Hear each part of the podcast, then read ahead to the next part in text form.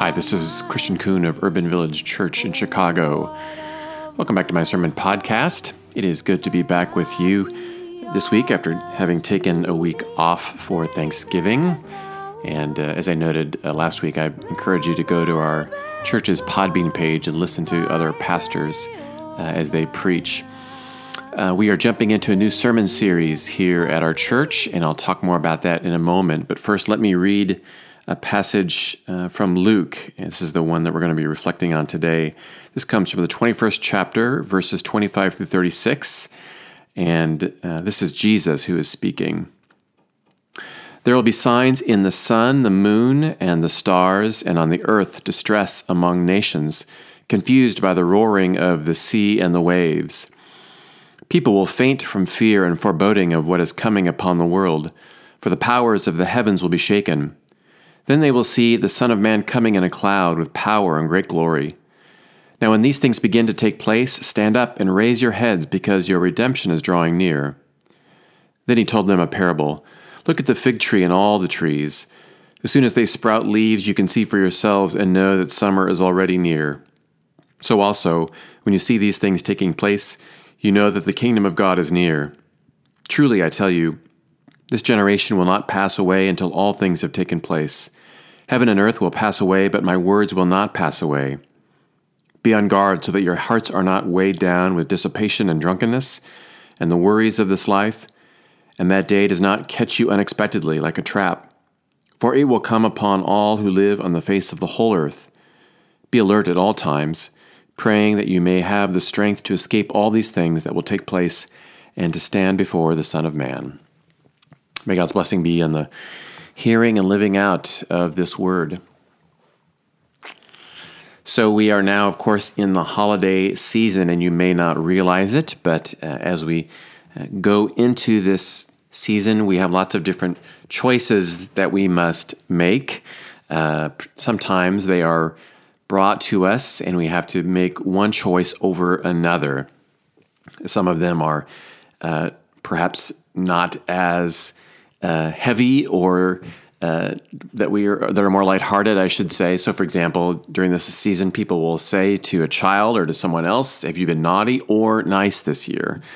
Uh, or maybe if you are part of a family, maybe you're part of a family for the first time, and all kinds of different tra- traditions. So you might be part of a new family, and they will say, "Well, we open our gifts on Christmas Eve," and so you have to make a decision: do we open them on Christmas Eve or on Christmas Day? Uh, there's always a debate this time of the year, too. People are saying, do I say Merry Christmas or do I say Happy Holidays? And all of these decisions really perhaps started for you uh, on Thanksgiving. And that was often the case for me, whatever table I'm at and eating. And it happened again uh, this past Thanksgiving as I was at my uh, dad and stepmother's home, and we had this really wonderful meal. And then the dessert time came upon us, and there were two different options. There was a pumpkin pie, of course, that was made, but also my stepbrother's wife works for Nothing Bundt Cakes, uh, a bakery that makes Bundt cakes. And so she brought a Bundt cake. So there were the options before us. You can have Bundt cake or you can have pumpkin pie. And at first, if I remember right, there were a couple, three people who chose one or the other. And then someone bravely said, Well, why not both? Uh, and often I've been in situations or settings like this too, where they have to qualify by saying maybe just a sliver, maybe just a sliver of both. And I want to have the day too where somebody says, give me both and give me big pieces of both too. And what happened then after that, and I again I've been in situations too where somebody once somebody says and realizes that the option is for both and cake and pie, then all of a sudden that opens up uh, the opportunities for others. And they will say, well, I, I would like both too, not knowing that that was an option. So we can get caught up in either or thinking instead of both and in our world, even when it comes to something as simple as dessert choices. Both and is actually a pretty great worldview because in the end, it can give you both cake and pie. But it goes beyond just these simple decisions that we make too. So, why am I talking about both and? Well, it ties into this sermon series that I mentioned earlier that we're calling Unexpected Gifts God's transforming values. So, here at Urban Village, we uh, are committed to becoming more anti racist, which means that we want to become uh, transparent windows to God's love, as one of our uh, site pastors has written. We want to be a place where we are agents of the kingdom of God, this kingdom that God has promised and announced. So we went through a, an audit um, about a year and a half ago, and throughout this process, the organization that we worked with, an organization called Crossroads, shared with us what they call transforming values. These are values that Crossroads has originated and written about. And these values are ways that we can transform uh, our own institutional practices so that care and justice can be made and provided for all. But also, these transformational values we believe are, are deeply Christian. So, we want to explore all of these different transitional or transformational values, transforming values, as we also begin to prepare ourselves for the celebration of God's incarnation, what we call Christmas. So, today, the first of these transforming values, we're going to be talking about what it means to be both and versus either or. So, I'll talk about that, uh, define that just a little bit, but let me start by uh, explaining either or in both and by talking about Advent. So, this Sunday, uh, December 2nd, is the first Sunday of Advent. You may know or may not know that Advent is actually the official start of the church year church year is divided up into different seasons like Advent and Christmas and Epiphany and Pentecost, Easter, of course, and Lent. Advent kicks it all off. Now, when we talk about Advent, I think most assume really it just means pre Christmas, which is kind of true, but it's more than that. So, the United Methodist Church, the denomination that Urban Village is a part of, defines Advent this way it says, During Advent, we prepare for and anticipate the coming of Christ even as we look back and celebrate the birth of Jesus in a humble stable in Bethlehem, we also look forward, anticipating the second coming of Christ as the fulfillment of all that was promised by his first coming. So, as the church, as people of faith, we, I think, have the first part of this definition down pretty well. And again, that part of the definition says we look back, celebrate the birth of Jesus in a humble, stable, in Bethlehem. We've got the Christmas thing down pretty well. Churches do that. They have all kinds of decorations. We sing songs. We have services, all of that. We've got that uh, down pat. Most churches, most Christians, probably don't know what to do with the second part of this definition. Again, the definition that says, we also look forward, anticipating the second coming of Christ as the fulfillment of all that was promised by his first coming. So we talk about this whole second coming of Christ, which I think for some, if not many Christians, just find odd, and so we don't pay attention to it at all. So, because of that, some churches really just emphasize the first part of this definition. So they may say, heck, let's let's just start singing Silent Night right after Thanksgiving. We're going to dive into and fully celebrate the birth of Jesus. Now, there are a few traditions that are pretty strict about the latter interpretation about really thinking about and anticipating the second coming of Christ.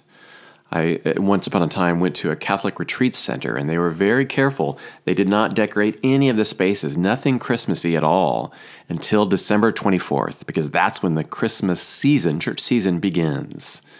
So a person might reasonably ask, well, which is it? Do we celebrate the birth or do we anticipate the coming again of Christ? Can it be both and? I think so. We celebrate the birth and we celebrate the second coming. This is why we are reading this scripture today, which may seem odd to read uh, as we begin this Christmas season. This is a passage from Luke that's called uh, eschatological. Eschatology is a very fancy religious word that really means the study of last or final things, or again, the second coming of Christ. So, in this passage, Jesus is giving a foretaste, a, a glimpse of what is to come one day. And then also, Jesus is instructing his followers what they should do while they wait for this event to happen. Now, again, this might just seem weird to us to think about. I'm not sure what I think about this second coming. It seems uh, pretty foreboding. I'm not sure I want to be around for it. But it's important for us, I think, to hold on to this and to reflect on it. There's a theologian named Justo Gonzalez who says that the fact of the matter is the gospel of Jesus is unintelligible without eschatology, without the hope and the promise of a coming order of love, peace, and justice. And then he continues this may cause fear in some, but it can also bring hope, like the hope of the birth of a baby. So, this passage also then begins to instruct us, as I noted, what to do in the day to day. To do things like be alert at all times, pray. Uh, even gives advice about uh, how much to drink. Don't be drunk. Dissipation, which really means, uh, as I learned this week, hangover. Uh, we don't want our hearts to be weighed down. We don't want to be fearful. So we continue to, we don't just sit around idly by waiting for this to happen. We still have things to do in our day to day life as we wait for the full, the fullness of this to happen. So in our home, we will begin decorating our home in a day or two for Christmas. And one of our favorite things to put up is really what we've just kind of called our Advent box. Uh, and I, we've had this now for several years. And it is a, uh, a box that has little compartments in it. It's like a little cupboard. Uh, and the little cupboards are numbered 1 through 24 and you lift up the little door. And the tradition at our home is that when you lift up the door uh, you get uh, really some wonderful things. So first is a scripture. I go through and write down different uh, verses that we'll read throughout the advent season. So there's a scripture that you pull out and then we read that scripture at dinner at the dinner table and then also, there are two Hershey's Kisses that uh, my children particularly love. So, all kinds of treat, very both and as they open up the box. So, this Advent box, as I noted, was numbered 1 through 24. So, in a sense, it says, all right, we're going to be thinking about these things uh, during these dates. This literally is thinking inside the box, 1 through 24. But Advent is more than just those days. Advent can be both and, it doesn't have to be either or. We await the day when all will be made right in the world as we celebrate the birth of Jesus. Advent is more than getting ready for December 25th. Advent also gets us ready for December 26th, 27th, 28th, and the days after that too. It does not have to be either or. So I mentioned that this organization Crossroads created these transformational values, and it encourages organizations to think in terms of both and rather than either or. Either or thinking, Crossroads says, complies with rigid ways of being, thinking that there's only one way to do things, and it creates a myth that it's efficient for everybody to be the same. There's only one way to do things. But transformation of values embraces both and thinking. There are multiple ways to do life together. We can work through differences to find solutions.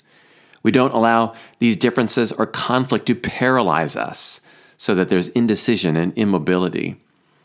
Whereas the world sometimes says you're either with us or against us, instead we can say there's more to it than that to make sure that others are included, other voices are present too. Either or thinking really lacks creativity.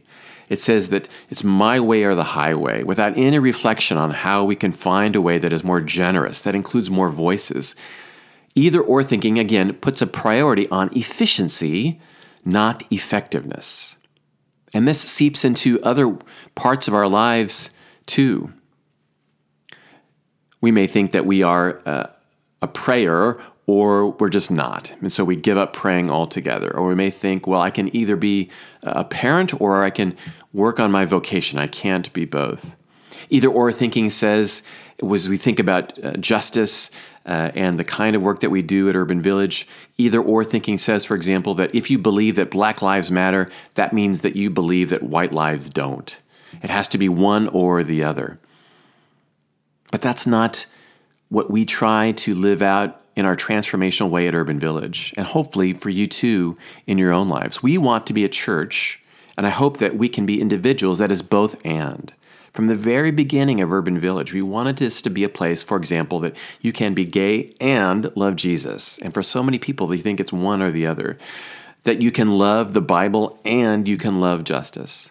That we can have informal worship, but also love the sacraments, that we can be a place of both and in our lives. And we hope that this can spill out in other ways, in our own individual ways of being too, as we wait for the day when fulfillment, true fulfillment, will happen in the world. And when we do this, it shakes people up because our world, our society is so used to thinking it has to be one way or the other. And when we embrace both and thinking, then it begins to really shake up our own lives and shake up the lives of others too, because they think it has to be either one way or another. I was reading a really interesting article a couple weeks ago uh, in the New Yorker magazine about former Massachusetts Governor Deval Patrick, who is now a potential candidate for the presidency in 2020. And Governor Patrick talked about a moment uh, in his uh, when he was governor. This happened in 2014, and this was at a time when uh, they were accepting young refugees from the Mexican border. The state of Massachusetts was, and he described a visit to a Home Depot after he had made uh, his announcement that Mexi- that Massachusetts would would receive some of these refugees.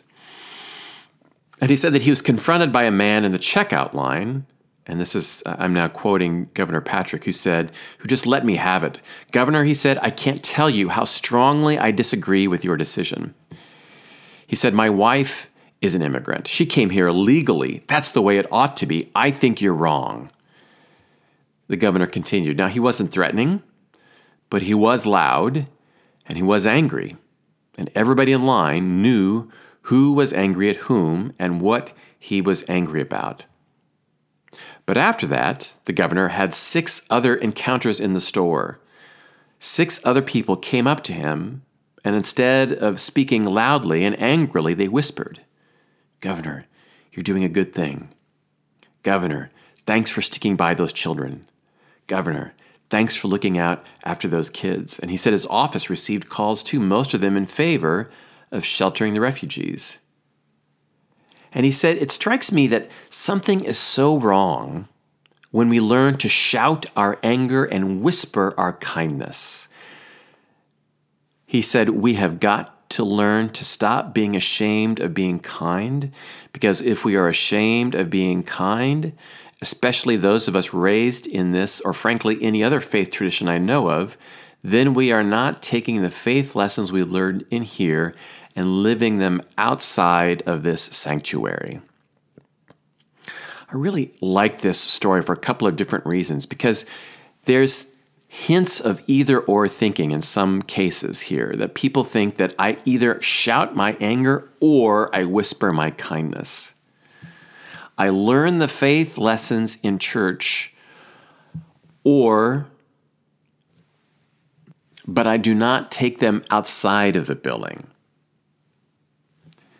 This is only the, the thinking in this way, either or thinking means that we divide up our lives in certain ways. So I, I learn these things in the church, in the sanctuary, wherever you worship, but then they stay there. They don't seep out into other places in our lives. Now, I'm not saying that we shouldn't be angry. I'm not saying that we shouldn't shout and protest if we find that there's injustice. But why is it in our society that we say that you can shout it out loud when you're angry, but if you are kind, that has to be toned down. That's either or thinking. Why can't we shout out our kindness and our joy and say that we support these kinds of things? But our society trains us to say it has to be one or the other. Kindness just like anger, should be shouted out loud, lived out loudly too. When we get into either or thinking, we fall into the trap then of thinking that life should only be lived in a certain way, that people should only be viewed in a certain way. We put people in literal boxes. Advent is a reminder to us instead of both and thinking.